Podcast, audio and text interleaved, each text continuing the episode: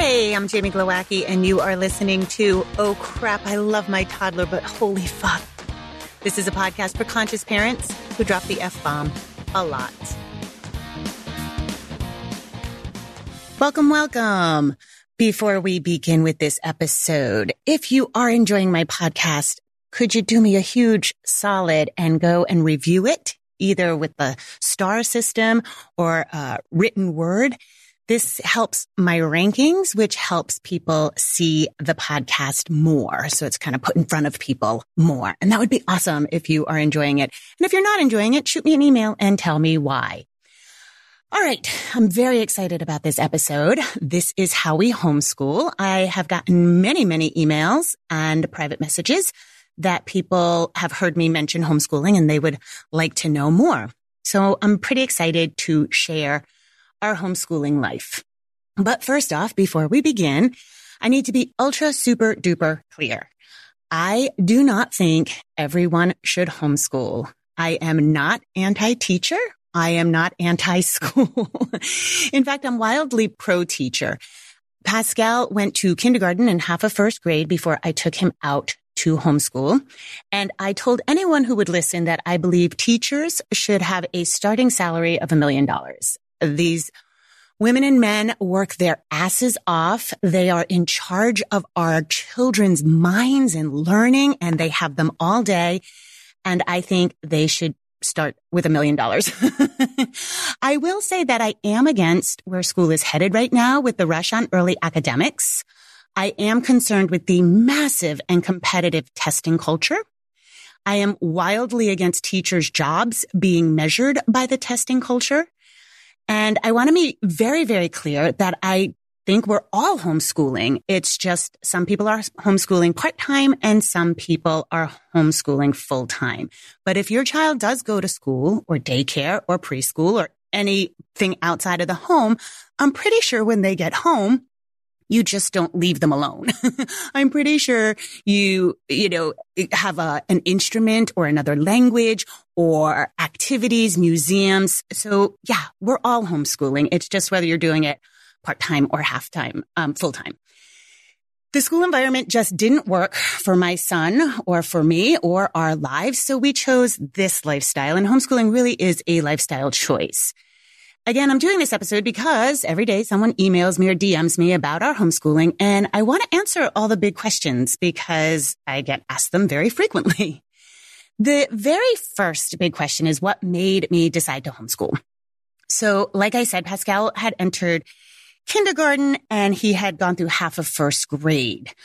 For me, I guess in the back of my mind, I had always had this idea that he would go to elementary school and I would take him out for middle school and we would travel. But this was like the rough idea when I was pregnant, right? Like the same idea of like no stickers on my car window or my child's still going to eat out at a five star restaurant as an infant, right? So I, so I wasn't, I can't with a hundred percent certainty say that this was like a concrete plan. And then kindergarten kind of snuck up on us. I, um, before, you know, Okra potty training, I had owned a store. So he was in daycare and preschool. And kindergarten kind of just, I kind of jumped into it like the next step, right? I didn't give it much thought. And his kindergarten teacher was phenomenal. Like she was the teacher. Other parents who had had her told me, God, your kid's going to be in college and you're still going to be pining for Mrs. Pinksaw. She was that good. So right away, even though she was that fabulous, I kind of thought, wow, you don't get those teachers too often in your school career. Like I had one. That teacher was Mrs. Templeton in 11th grade American history. and so I thought, shit, are we using our trump card here in kindergarten? But that was just, you know, a funny thought. Kindergarten was okay. The, the whole school culture, though, there were definitely some red flags. And then it got worse in first grade. And a few of the red flags were they went to silent lunches, right? Which was really weird to me. It's like kind of the only free time kids had there was an incident where I guess some kid was talking in the library. And so the whole class had to stand against the wall during recess outside watching all the other kids have fun. I, I thought that was archaic. Oh, speaking of recess, recess was 11 minutes. And I want to be very, very clear. This was one of the top schools in Providence. So it, it's not like we were in a crappy school. And on that note, I do want to say I hear from people all over the country and I know there are still some like super fabulous schools that, that aren't indicative of what I experienced in my school. So I just want to let you know that, that you don't have to email me and say, you know, not all schools, because I know that this was just our experience at our school. Right away, though, I was really, really, really, I didn't care. The minute he entered kindergarten, he came home with what I called wound up wiped out. So he was exhausted, but so hopped up because he had been sitting all day. You know, the academics was really heavy. Kindergarten is the new first grade, if not second grade. It was a lot, a lot of work and he, there wasn't enough physical activity. So like we'd get home, he'd have to play outside for a good hour and a half, two hours with a bath. There was homework. It was this endless treadmill already in kindergarten. It was kind of crazy. A huge thing that bugged me was lunch. Not only was it silent lunch, but he kept coming home with his lunchbox absolutely full and Pascal likes to eat. So I was like, buddy, what's up? Like, why aren't you eating your food? And he would say, mama, there's no time. There's no time. And I was like, what do you mean there's no time? There's time for lunch. He just kept telling me no time. And I was like, explain to me what happens. And you know, how he explained it, it did seem like there was no time, but of course he's sick. So I wasn't sure if I should believe him. So I did a little test. I put M&Ms in his lunchbox, which I never would do, but I was like, okay, if he eats the M&Ms, he has found time.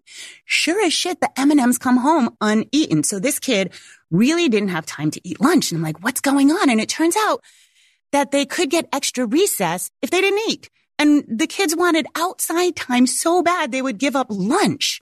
That I, that blew my mind. I think that's like criminal. You know, as a lifestyle thing, and I know I'm an out of the box uh, person and uh, out of the box thinker, but oh my God, my heart just clenched up at the idea that I had to move with all the people. I'm, I'm pretty, um, I go against the flow most of the time. And so the idea that like, oh my God, I could only have fun on the weekends when everything was super crowded. And I, I felt like I was being herded with all the people. And, and that's just a personal thing. Another red flag was academically. Pascal is very math inclined. He was figuring out his timetables and division very early on. And in first grade, we had a teacher conference and the teacher said to me, you know, like, no, no, no, he has to stay with the class. Cause I said, geez, can't we get something beyond real basic addition and subtraction? And she was like, no, no, no, he has to stay with the class. He, um, he can't go ahead. But if you would like to buy a book at home, you can teach him at home. And so this like kind of ding, ding, ding goes off in my head. And I was like, well, that's homeschooling, you know, like why is he going here if I'm going to teach him what he wants to learn at home? Then there was another incident where a packet of work got sent home and inadvertently another child's work was in this packet and this child's work was chicken scratch. And I knew that the, uh, there were eight other boys in Pascal's class and I knew six of them had severe behavioral problems such that like psychiatrists and police were brought into the classroom on a daily basis. So this packet of work was just shocking to me though, because this child was clearly academically nowhere near where Pascal was. And I know there's a wide divergence of, of academic abilities, especially in kindergarten and first grade. But I just thought, oh my God, this kid is the squeaky wheel. So of course this kid's going to get all the teacher's attention. And I brought it up to the teacher in a teacher conference and she said, Oh yeah, Pascal's great. He doesn't need any of my attention. And I was like, wow, well, that kind of sucks. and then I'd say the, one of the last things that was like a huge red flag is, and it took me so long to realize this. He was biting his lip. He was biting his lip throughout the week. By Friday, it would be bleeding, chapped, like the worst. Then over the weekend and vacations and long weekends, especially, it would heal. So it didn't take me, well, it did take me long because I was like, I thought it was chapped. I thought it was, I didn't know what it was, but I realized that school was making him nervous, that his lip was biting. And it turns out that they were testing. Our school was one of the first schools to adopt Common Core. And they were testing. They were testing in kindergarten. They were testing in first grade. And these tests were done with an iPad. It wasn't like, you know, standardized testing. They weren't making kids sit still for like a hundred question, multiple choice, fill in the bubble test, but the kids all knew they were being tested. And later, got about six months into our homeschooling, I was tucking Pascal into bed one night and he said, I just love homeschooling. And I said, yeah, me too. What do you love about it? And he said, Mama, you don't know those tests that we had to take. They made me so nervous. My stomach would get sick. I just hated them. And so I kind of suspected Pascal is a perfectionistic learner. Like if he makes a mistake, he will erase the paper till it's gone. super rule follower, super neat penmanship, like eh, just a perfectionistic learner. And I suspect that had he stayed in school, he would have developed full blown test anxiety. So, so there was that. So all of these things were kind of, you know, in my head and I was like tossing homeschooling around. But I got to tell you guys, I was petrified. Like I couldn't imagine I only know the school system, right? So it, that's my indoctrination. I don't know anything else, even though I am an out of the box thinker. I thought, well, this is the biggest fucking experiment ever, right? So I just kept tossing it around in my head and, and should I, shouldn't I? And I, I kept talking to homeschoolers and talking to their kids and, and kept, you know, kind of building my case with myself. And then the middle of his first grade, it was December 14th, 2012, and Sandy Hook happened. And I know probably at the time you guys may have not been parents. And unfortunately, it's so weird to say this, but school shootings have become commonplace and like we're horrified. But that first one was like, holy fuck. We were paralyzed as a generation of parents. Like the schools are so sacred. We were, we were shaken to our core. I was shaken to my core. You know, and it's really weird. I wasn't actually scared of Pascal going back into the school. That was on a Friday. I'll never forget. It was on a Friday. So uh, all the parents, we had all weekend to process it. And Monday was horrific. Like nobody wanted to send their kids to school. And I actually wasn't scared of like a shooting. I know this is weird and probably a whole nother podcast episode, but I have been involved in a mass shooting. and I thought, well, you, you kind of only get one per family, right? But it did shake me to my core because all weekend I sat and I processed, Jesus, these parents sent their kids to school and their kids never came home. And life is so fleeting and so fragile. And we get caught in the day to day minutia of living because we have to, right? But what if my child got taken from me tomorrow? What would I do? What would I regret? And I have told this story a million times and I'm going to cry and I cry every time because I'm telling you guys, the clouds parted and the angels sang and it was so clear to me that sending my child to someone else for the very best hours of his day is what I would regret. I got stuck with this exhausted, hungry, emotional puddle and someone else got him at his best. I was missing huge chunks of this kid growing up. Kindergarten went so freaking flat, fast. It was this blur, this blur of get shit done. And I, again, like this treadmill of, of life that wasn't living. I wanted to enjoy my, my old child. I wanted to be a part of him growing up. And I know we can't live every day as though it's our last. That'd be ridiculous, right? We'd all run up our credit cards. we wouldn't do jack shit. But there is that idea of, oh my God, what if I only had a finite time with my child? And I just realized how much I wanted to be a part of his growing up. So I talked to Pascal and I said, you know, would you like to homeschool? And I thought maybe he'd be resistant because again, he's a super rule follower. And he was like, yeah, I would love to homeschool.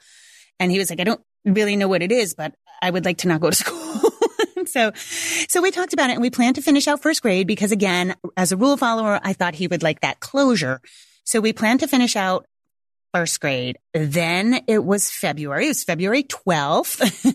and, um, how our routine was is we would both get up very early. He would get on his iPad. I would take the dog out for a walk. When I got home, we'd make breakfast, et cetera, et cetera. So I take the dog out. I get home and he's on his iPad, just dripping tears. Not a fit. He's not throwing a fit at all. Not even emotional. Just these silent tears falling on the iPad and he keeps wiping them off. And I'm like, Oh my God, what's up? And again, forgive me, you guys. I'm going to cry. this was what, almost eight years ago and I still cry. He just looks up at me and he said, can we homeschool today? I don't want to go back to school. And you guys, nothing was ever like wrong. It's not like he came home from school like crying. There was no big episodes. There was no big bullying, anything like that. You know, by all accounts, he was having a perfectly average school experience. And I, I was freaking out. I was like, I wasn't mentally prepared, right? It was February. And I was like, I don't have enough colored pencils. I don't have enough notebooks and maps. I didn't know what I needed as a homeschooling mom. I also had a radio show at the time. The radio show was on Tuesday. I was like, what the hell am I going to do with this kid? To, you know, during my radio show, it was a freakishly warm February day. I was like, you'll have extra recess. Please, please, please go to school today. I don't know. I'm not ready for this. And he looked up at me in this like 90 year old voice and he was like, it's okay. I'll go to school if you make me, but I'd like to homeschool today. What do you do when your kid says that? Right. So I marched to school. I just, I marched right to school. It was right near our house. And I said, uh, we're gonna, we're gonna homeschool. I'm pulling him out. And his home, his first grade teacher said, wow, I think that's a really great decision. You know, I'm not sure where academics are going these days. The principal said, you know, we're sorry to see you go. Pascal's a great student, but I understand. And I think you're making a good decision. And I was like, whoa, okay. I got home and I told him and I said, buddy, you don't have to go back. And the way he looked at me, you guys, it was this bridge of trust that I will, it again to this day, it makes me cry. He just, he could tell I was his biggest advocate and his biggest supporter.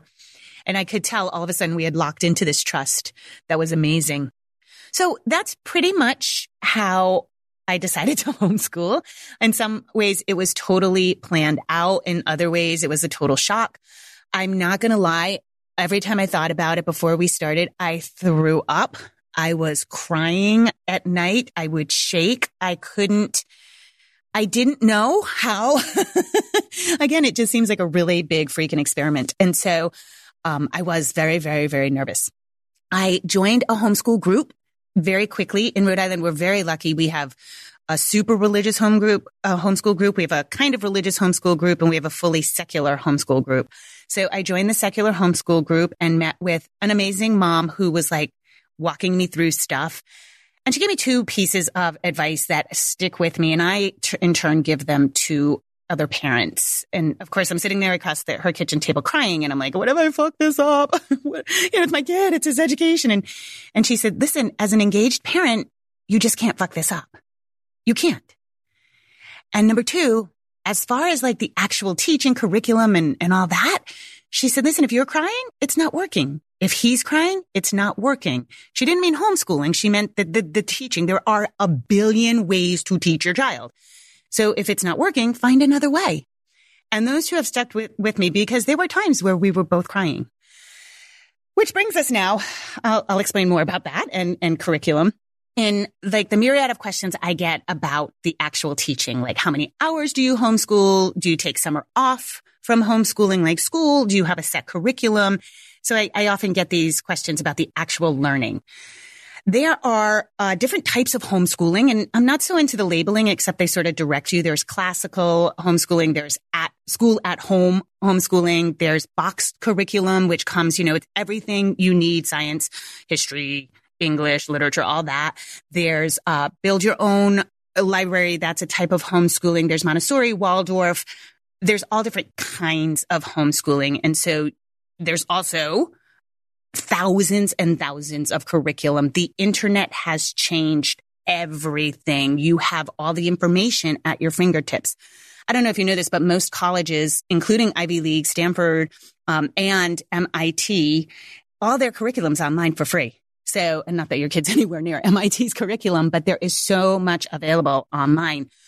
We do something called unschooling, which is we, we don't do much formal schooling. We sort of follow the path of life and it's, it's changing as he gets older. We're very fluid. I tend to go with what works for us in the moment when we began homeschooling, Pascal, while he was in school, loved worksheets. So, you know, I went to, I went out and bought like a whole shit ton of notebooks. I mean, uh, notebooks, workbooks. He appeared to love them. But the minute I took him out of school, it was like this crazy reactionary rebellion. Like he'd freak out and he'd also freak out. I had to remove all pens, uh, red pens and pencils. He'd freak out at the, the red marks for being wrong. And he is not a delicate flower. I am not a delicate flower. This was like severe test anxiety like I had never seen. So I just ditched all the red pens and pencils. He was like scarred by that. In the unschooling, we, we follow life. And I want to give you a couple of examples of this because people, it's really hard to wrap your head around. People go, well, I don't get it. Like you don't actually teach him. How can that be? So one thing to remember is that Compulsory schooling, school as we know it, is actually the humankind experiment. Compulsory schooling's only been around for about 110 years. Given the length of time that we have educated ourselves, that's pretty young. So, so believe it or not, that is the experiment. The segregation of subjects is very new to humankind. The idea that math is separate from language, is separate from science, is separate from history is a relatively new concept. And probably it, it's been done that way because you have to manage, you know, a large amount of children at the same time. But if we go back and we look at, you know, the Renaissance men, we look at Da Vinci and we see that he was a poet, he was an engineer, he was an artist, he was a scientist, and they were very fluid together. So number one, we personally take away the segregation of subjects. The other thing is I didn't take my child out of the school environment to put him back in the school environment only at home, right? And that I think sitting down and having somebody talk at you is well suited if you're in a lecture hall or you're in a you know, classroom with 24 kids with somebody giving you the information, but it's weird at home. It's like Pascal and I, like for me to just sit there and like teach him is, is kind of weird. I also don't think of myself as a teacher. I think of myself as a facilitator. And this goes back to the idea that you are also homeschooling, I'm sure. And I have used this experience, um, not experience, I've used this example when I'm, you know, talking to other people on the playground or when, when parents come to me for a homeschool consult. I say, listen, like if your kid loves Doc McStuffins, right? Like you will follow that love. You might go to the zoo. You might be very into animals. You might take her to see a vet. You might try to make an appointment with a vet. You will encourage all aspects of of her loving Doc McStuffins and loving the idea that this little girl is a vet and te- you know, the animal focus. You, you might help her build a animal hospital in her room. You're going to, you're going to facilitate your child's love. And we do this with everything, right? We facilitate their sort of rabbit holes. So that's what I, that's how I consider myself. I consider myself a facilitator. And of course, as he gets older and smarter and beyond my knowledge, I am even more of a facilitator. So I want to give this um, this story because I feel like it really sums up what unschooling is for us. So it was about three years ago, and he started watching the Jurassic Park movies again, and there's four of them. And I know almost all kids go through this dinosaur phase when they're like four. There's an older dinosaur phase that gets even more intense. Not every kid goes through it, but it's like crazy he started watching Jurassic Park. And of course, it was like the middle of winter. So we didn't have a whole lot going on. And he was watching those four movies day and night, back to back, like memorizing them. And if you had looked in my living room window, I'm sure you would have been like, what the hell is she doing? Cause that's not schooling at all. She's just like letting her kids sit there watching movies. But what I have learned over the years is that when a kid gets that obsessed with something, it's going somewhere. So I was like, all right, this is definitely going somewhere. Let's see. So finally one day he kind of looks up from the movies and he's like, Mama, where? I need to see DNA found in amber. And I said, okay, well, let's, let's look up some of the science here in Jurassic Park. You know, a lot of these movies have a lot of science behind them, like Star Trek and Star Wars. So I said, let's look up the, um, the science behind Jurassic Park. Incidentally, you guys, there's never been DNA found in amber. So the whole premise of Jurassic Park is false, but a lot of the science in the later movies absolutely holds, which was fascinating. I also found out that we are in the heyday of dinosaur discovery. I don't know. I just figured we had already discovered all the bones that were to discover, but no, like there's 36 species of T-Rex. They're, they're constantly discovering new stuff right now. So that to me was fascinating. I found him a paleontologist. I, you know, hunted down a paleontologist that he could, that he could talk to we went on a fossil dig, which was the coolest thing ever. We went on a local fossil dig and we actually found fossils from the Cretaceous period, which blows my mind. Like in my house, I have a fossil from the Cretaceous period. We went through all the, you know, the periods, the Triassic, the Jurassic period. All of this led to a biology lesson, right? Like he was we get getting deeper and deeper into biology and pretty soon we were into you know dna mitochondria gene splicing kind of all this crazy advanced biology which was so cool. Then we, he got obsessed with like musculature and death. Death was one thing. That was a whole nother aspect of our homeschooling. But he got really into, um, he wanted to see muscle. He wanted to see muscle. I took him to that body worlds exhibit that has, you know, all the body parts pulled, the body systems pulled apart. Love that, but it wasn't enough. So then he said, I want to, I want to dissect a cadaver. it's like, oh shit. So we live near Brown University. So I was like, do I call Brown Medical School and see if I can get him in a cadaver lab? And I sort of just put this out on Facebook and somebody's like, oh, you could just dissect a fetal pig.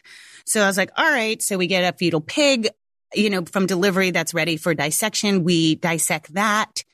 Funny side note story on that, the fetal pig. This is my world famous homeschool rookie story. Um, we dissect the fetal pig and I keep it on the board and a lot of homeschooling moms want to bring their kids over because they don't want to do the dissection, but they want their kids to see the organs and everything. So I have this like little parade of homeschool kids coming through my house so we can do this lesson. And eventually, you know, I kept putting it every night. I put it in a Ziploc and I put it high in the cupboard. And eventually, of course, nobody came and I forgot about the fetal pig.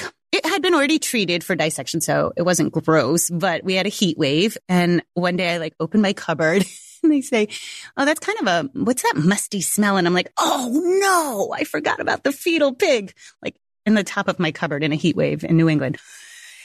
Rookie mistake. Anyway, um, so anyway, it led down this whole big thing and he was so so interested. Now then everything takes, he stops with the musculature and the dissection and all of that. And he takes a left turn and he goes, I want to see the biggest piece of amber. So, okay, look it up. Where is it? It's in London at the Museum of Natural History. Can we go? I said, okay, well, let's plot out a, let's plot out a trip and see if we can afford it. Whatever. Let's, let's check it out. So he plots out the trip and I say, okay, if we're going to go to London, let's go over to the Eiffel Tower. You know, I want to go to Austria and do the Sound of Music tour. So I'm just, he's sitting there with a map and a computer and he's charting out this trip, looking at tickets, looking at hotels, looking at the trains, adding things up. We ended up not going because it ended up being, you know, a $30,000 trip. but it was about six months worth of, of quote unquote work that came out of this. And there was geography and there was math and there was writing things down and spelling. And so I think it's a really good example of how watching movies straight through for two weeks can lead to this incredible birth of learning. That's just very exciting. So that's how we unschool. So when there's an interest, we sort of go down the rabbit hole. One day he said to me, uh, mom, I, I, I need more history. So the kids occasionally freak out that they need more. And as parents, I just see homeschoolers regularly about every eight weeks freak out that they need to do more, even though they almost never do when you accumulate the work. Uh, so he said, Oh, I need more history. So I was like, you need more history. Get the hell out of here. Like I'm a history buff. So I said, no, you don't. We've been doing history all along. And he said, no, we haven't. And I, so we made a huge, we got butcher paper and made a huge timeline starting with dinosaurs and we go all the way through and we fill in these pockets of rabbit holes that we had gone down through the last seven years. You know, he got obsessed with King Tut and that, that led to obsession about Egypt and all, all of that. Then we did, you know, medieval, we did samurai, we did all these like, these holes, right? Like Martin Luther King, we, JFK, we had these crazy rabbit holes that he would get obsessed with.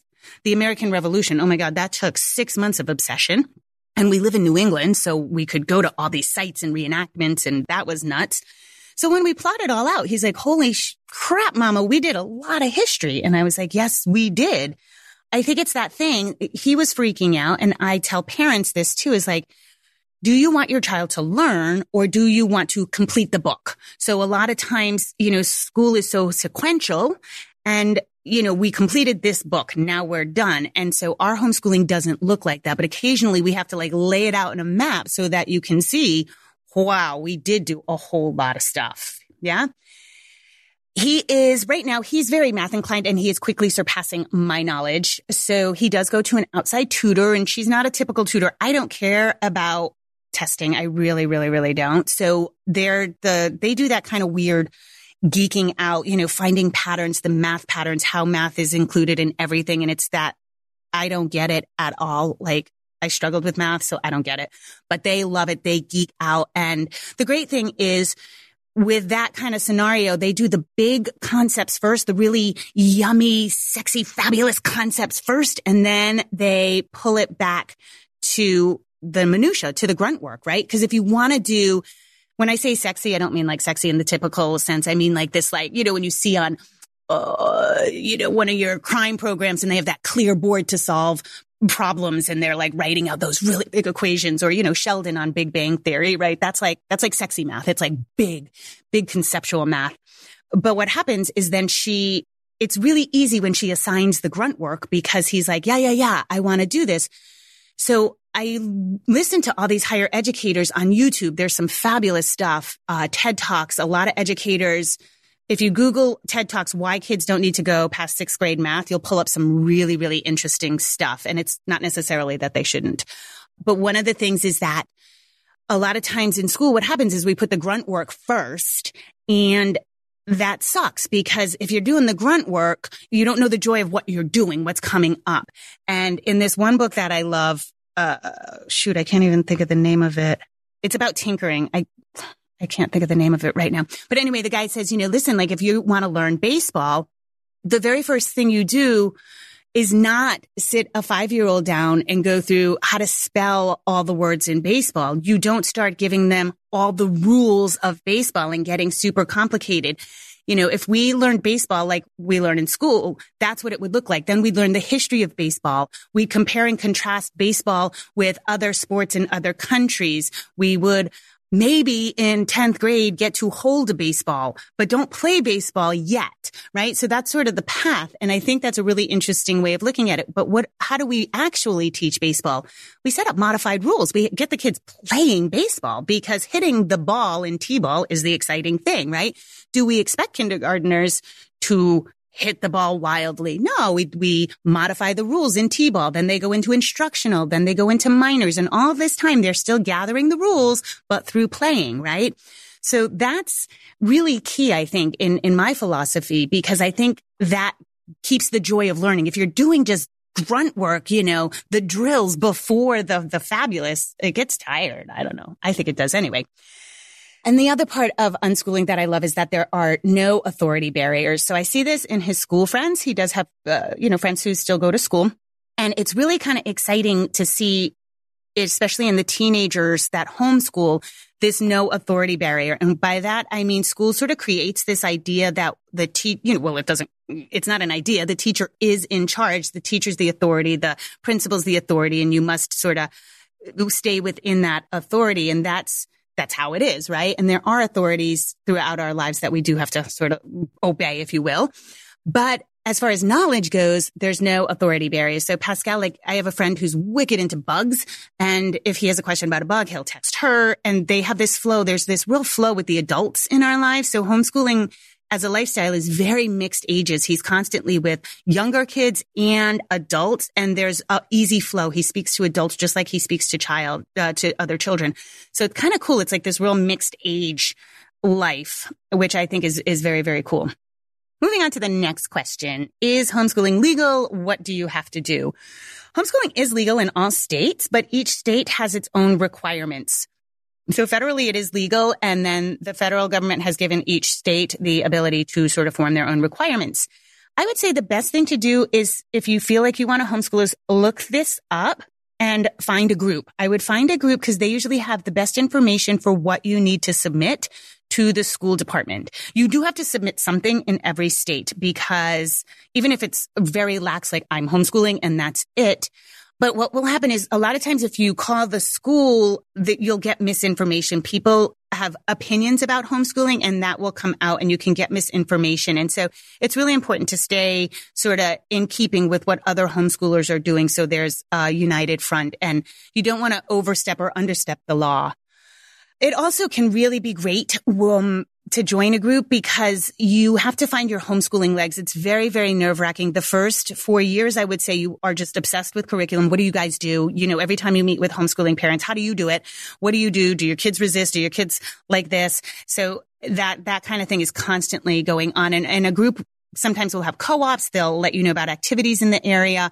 They're just an awesome resource. And even if you're not religious and the only group in your area is religious, it's still really good to hook up with them just, just as a basis. You do need confidence. Even if you have to join online groups, that's great because it's scary. It just is. I think it's just very scary. And to not acknowledge that is, is a little kooky. It is a big, big experiment. It's a great experiment. And it, over the years, I've just learned I see so many of our friends that are going to college. They're super successful or they got gr- great jobs or great internships. I've seen like homeschooling quote unquote work. So it, it helps have it. It helps me with my confidence, but I do know that this can be like, whoa, what am I doing? Another question I constantly get is, yeah, but uh, we both have to work. We have two parents working. And I, I hear that. A couple of thoughts on that is that homeschooling does not have to happen during the day. The other thing is I really, this is not with judgment. I, I really don't say this with judgment, but I do think it warrants some self reflection, which is if we are using school as a place of daycare, and I'm talking about later school, not actual daycare or preschool, if we're using it for daycare as a primary source, not education, that's something that you might want to evaluate. And again, I say that without judgment. In my community, I see tons of parents making it work. I see kids staying with another homeschool family while, you know, a parent works and then comes home early and they do their schooling at night. I see so many parents whose uh, parent gave up their job and they completely downsized their lives. I know at least three families that moved to a much smaller house with a smaller yard. They super looked at their finances and they just scaled back because this is what they wanted to do. So if you want to do it, it can work and it can be, you know, it takes some finagling, I'm sure, but it can work. Another comment. Uh, oh, God bless you. I couldn't do it. We fight constantly. Me and my kid fight constantly. Yes, I hear that a lot. Um, you could do it if you want to. So if you're saying that to me because you honestly don't know how you could do it because your kids fight, you fight with your kids, that's a different conversation than like, I really just don't want to do this and I'm just telling you something. So I always say like, are you serious? Do you want to do it? Can we talk about this or are you just kind of blowing me off? If you don't want to be with your child all day because you fight constantly, again, I say this with no judgment, but you might want to self reflect on that. I know when I'm struggling with my child, pushing away further never works. Pulling in closer always does. So you might want to look at that. The other thing about fighting constantly is I usually tell people I can almost guarantee that your fights with your child are getting up and out of the house in the morning in time for school and coming home a wreck and settling into the work they need to do at home, managing time for video games and homework and physical activity and dinner and all the things that kids have to do in the wee hours of after school. And they look at me and they go, yes, that's exactly when we fight. And I say, well, see, I just don't have those fights. We have removed those two things. Yeah. So that's, that's my thoughts on that. Another thing that often comes up for me is, oh, you homeschool? Yeah. I used to know this family back um my next lived next to my grandmother and yeah they were terrible. That uh, those kids were awful. I don't think they did anything all day. I also get yes but what about that guy who killed and ate his kids and they were homeschoolers? People need to be checked up on.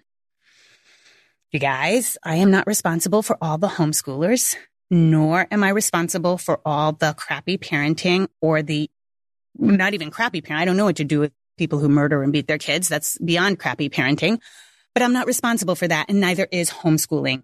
And I want to take a minute to go off on a little tangent and say that if we're sending our kids to school so that they can be checked up on, that's a creepy thought, you guys. Legislation around parenting is very, very spooky to me. And in fact, Pascal and I receive emails about bills that are coming through our House and Senate that have to do with kids. Pascal has often written testimony. He goes down to the state house and stands before the Senate Judiciary Committee or the Senate Education Committee, and he speaks against these bills because he feels so strongly about legislating parenting. And also that's unschooling and it's public speaking and, and, and writing a good speech. So we're constantly walking a fine line, right? We toss these ideas out. I hear these ideas about legislating parenting on social media, but people don't actually think about the longer term consequences. Bad parenting exists. It surely does. And I saw it in my son's school. I saw kids who had no teeth from bottle rot. I saw kids with no winter clothes because of poverty. I saw kids whose parents were clearly on drugs. I saw kids with questionable bruises on their body and, you know, said something to the teacher. The teachers are mandated reporters. Yeah, kids get beat and murdered and neglected even when they're in school. And broken kids regularly fall through the cracks, even when they're in school. My choice in educating my child is a constitutional right. To take that away and put legislation in place that I would need to be checked up on in my own home for exercising a right that's outside the norm is a very spooky direction. Yeah. I'm not responsible for all the shitty parents who homeschool. I just, I can't say that enough. And I don't think that people need to be checked up on. Yes. I think that shitty parents need to be to be called and that's why we have agencies in place and those agencies are overtaxed and everything's overtaxed but anyway that's my that's my thought on legislating parenting to round out this episode, I want to end with the biggest question and sort of some offshoots of that. And that is the ubiquitous, well, what about socialization? This might have been an issue like 20 years ago, but it's really not an issue. And for the love of all that is holy, please stop asking homeschooling parents this question. Number one, this is where I'd have to be slightly negative towards the school culture here. Most schools don't allow for a whole lot of socialization my kids' school silent lunch. Lunch was one of the few times that they had time for socialization. 11 minute recesses that are taken away so they can stand against the wall. Again, very limited socialization. If they work in groups, it's on something very specific, very structured. So there's not actually a whole lot of time for socialization. The other thing that I've noticed is that when you're in a class, of course, you're going to have best friends in that class because you're with them all day long. But very often it's the lesser of all evils. It's not necessarily a person that you super resonate with. It's the person you resonate with most in the class. And I noticed this because Pascal didn't really have any friends in his class when he was in school because, like I said, the majority of them had these behavioral problems that, that prevented getting close in a friendship. But once we started homeschooling, he has friends that are all over the state. And there is a lot of driving, but it's like these are truly friends that he resonates with. So Businesses have really stepped up. Uh, colleges, we've taken math classes at MIT, at Stanford. We have the trampoline park, the local ski slopes. Everybody offers like homeschool deals during the week. So it's kind of cool. And there's tons of socializing. My kid has a bigger social life than me and there's lots of planning and there's project building and it's just really cool. So socialization is just not an issue at all, like at all kind of attached to those questions is um, I get two pretty dumb questions. One is like, I swear to God, I don't know why this happens. Oh, but how will they learn to wait in line? And I'm like, seriously? Like you're sending your kid to school to learn how to wait in line? That's not cool. we wait in line everywhere, you guys. We wait in line at the bank. We wait in line at the market. Like that's not a thing. And I seriously get this question. What about prom? Which blows my mind. Like, I'm not basing 12 years of education on the big dance at the end. And they do have homeschooled proms. and lastly, the kind of, I don't know, this one's kind of crazy. Oh, he needs to be exposed to real life. And again, I'm going to be slightly negative about the school culture here. School is not real life, you guys. It's a totally manufactured environment. And I, that's, that's like not even a judgmental thing. It's manufactured. When in life are you ever in a, the same environment with 24 other people who are exactly your age, grouped together solely because of age, not because of interest, not because of skill level? That's, that's manufactured. When are you you know, all day, every day in a place where one person's imparting the wisdom and that's it. And you, you're not, it's not a give and take, right? That's, that's manufactured. And, and it's not like I'm, I'm not trying to be hard on school. It's just that like when people say that to me, I'm like, that's the dumbest thing ever. My kid is constantly exposed to real life.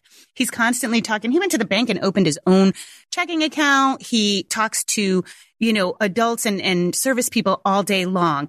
I think one of the best things about kind of being with me all day long or, you know, with other homeschoolers is we get to, he gets to see how people model bullying behavior because that's another thing that comes up. Well, he needs to learn how to deal with bullies. And I'm like, really? No, he doesn't. Because bullying in school is messed up, man. Bullying in school is like a kid gets cornered away from the teacher's eye. It's, it's totally messed up. In real life, I get to walk away from a bully or I get to say, you know what? I'd like to end this conversation. And so I think that's really cool Pascal gets to see me deal with bullies on the road. He gets to see me deal with bullies in the market. He gets to see that modeled and he gets to see that, you know what? You don't actually have to deal with bullies. You walk away from bullies. You get them out of your life. So that's a, another small little tangent. Like I said, because of homeschooling's rise in numbers, there are just so many social opportunities, classes, groups, chats, meetups our social life, it's really homeschooling is a way of life because we're out of the house and doing things all the time. I think homeschooling is one of the, it's like not homeschooling. It's like life schooling, right? And other homeschoolers are doing it too. Even the people who do like super strict sit down work, they're still also going out and doing all these activities. And one of the things I say that I wish somebody had told me about homeschooling is how bad your house is messed up because you'll be like in the middle of a project and this really great opportunity comes up and you fly out the door and it's like, who has time for laundry, man? Like there's so many cool things to learn. So I'm going to close out now for today. I uh, really want to reiterate that I don't think homeschooling is for everyone. I think that school, if school is working for your child, awesome. I, I love it. That's great. I am a fan of public school. I wish it worked for us. It didn't, and that's okay. I love the flexibility of homeschooling. It's definitely not for everyone.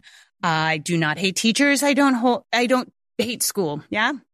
I also offer homeschool consulting. So if you think you need to work through some of your own scared throwing up anxiety, you can book with me at jamie at jamieglowacki.com. And yeah, remember that we're all homeschooling, even if it's part time. So I hope you guys have an awesome day. Rock on. All right. I'm going to sign off for today. You can always go to jamieglowacki.com for the super cool latest updates, including the launch of my new book, yummy new book pre-sale treats, when we release new episodes, and how to work with me directly. And of course, if you need any potty training help, there's a handy link there that will take you to all my potty training resources, including all my courses. That's the OCRAP Potty Training online course, my Pooping Solutions course, and my night training supplement. And if you need additional help, how to book with a certified OCRAP consultant. That's all at jamieglowacki.com. Have a beautiful day and rock on.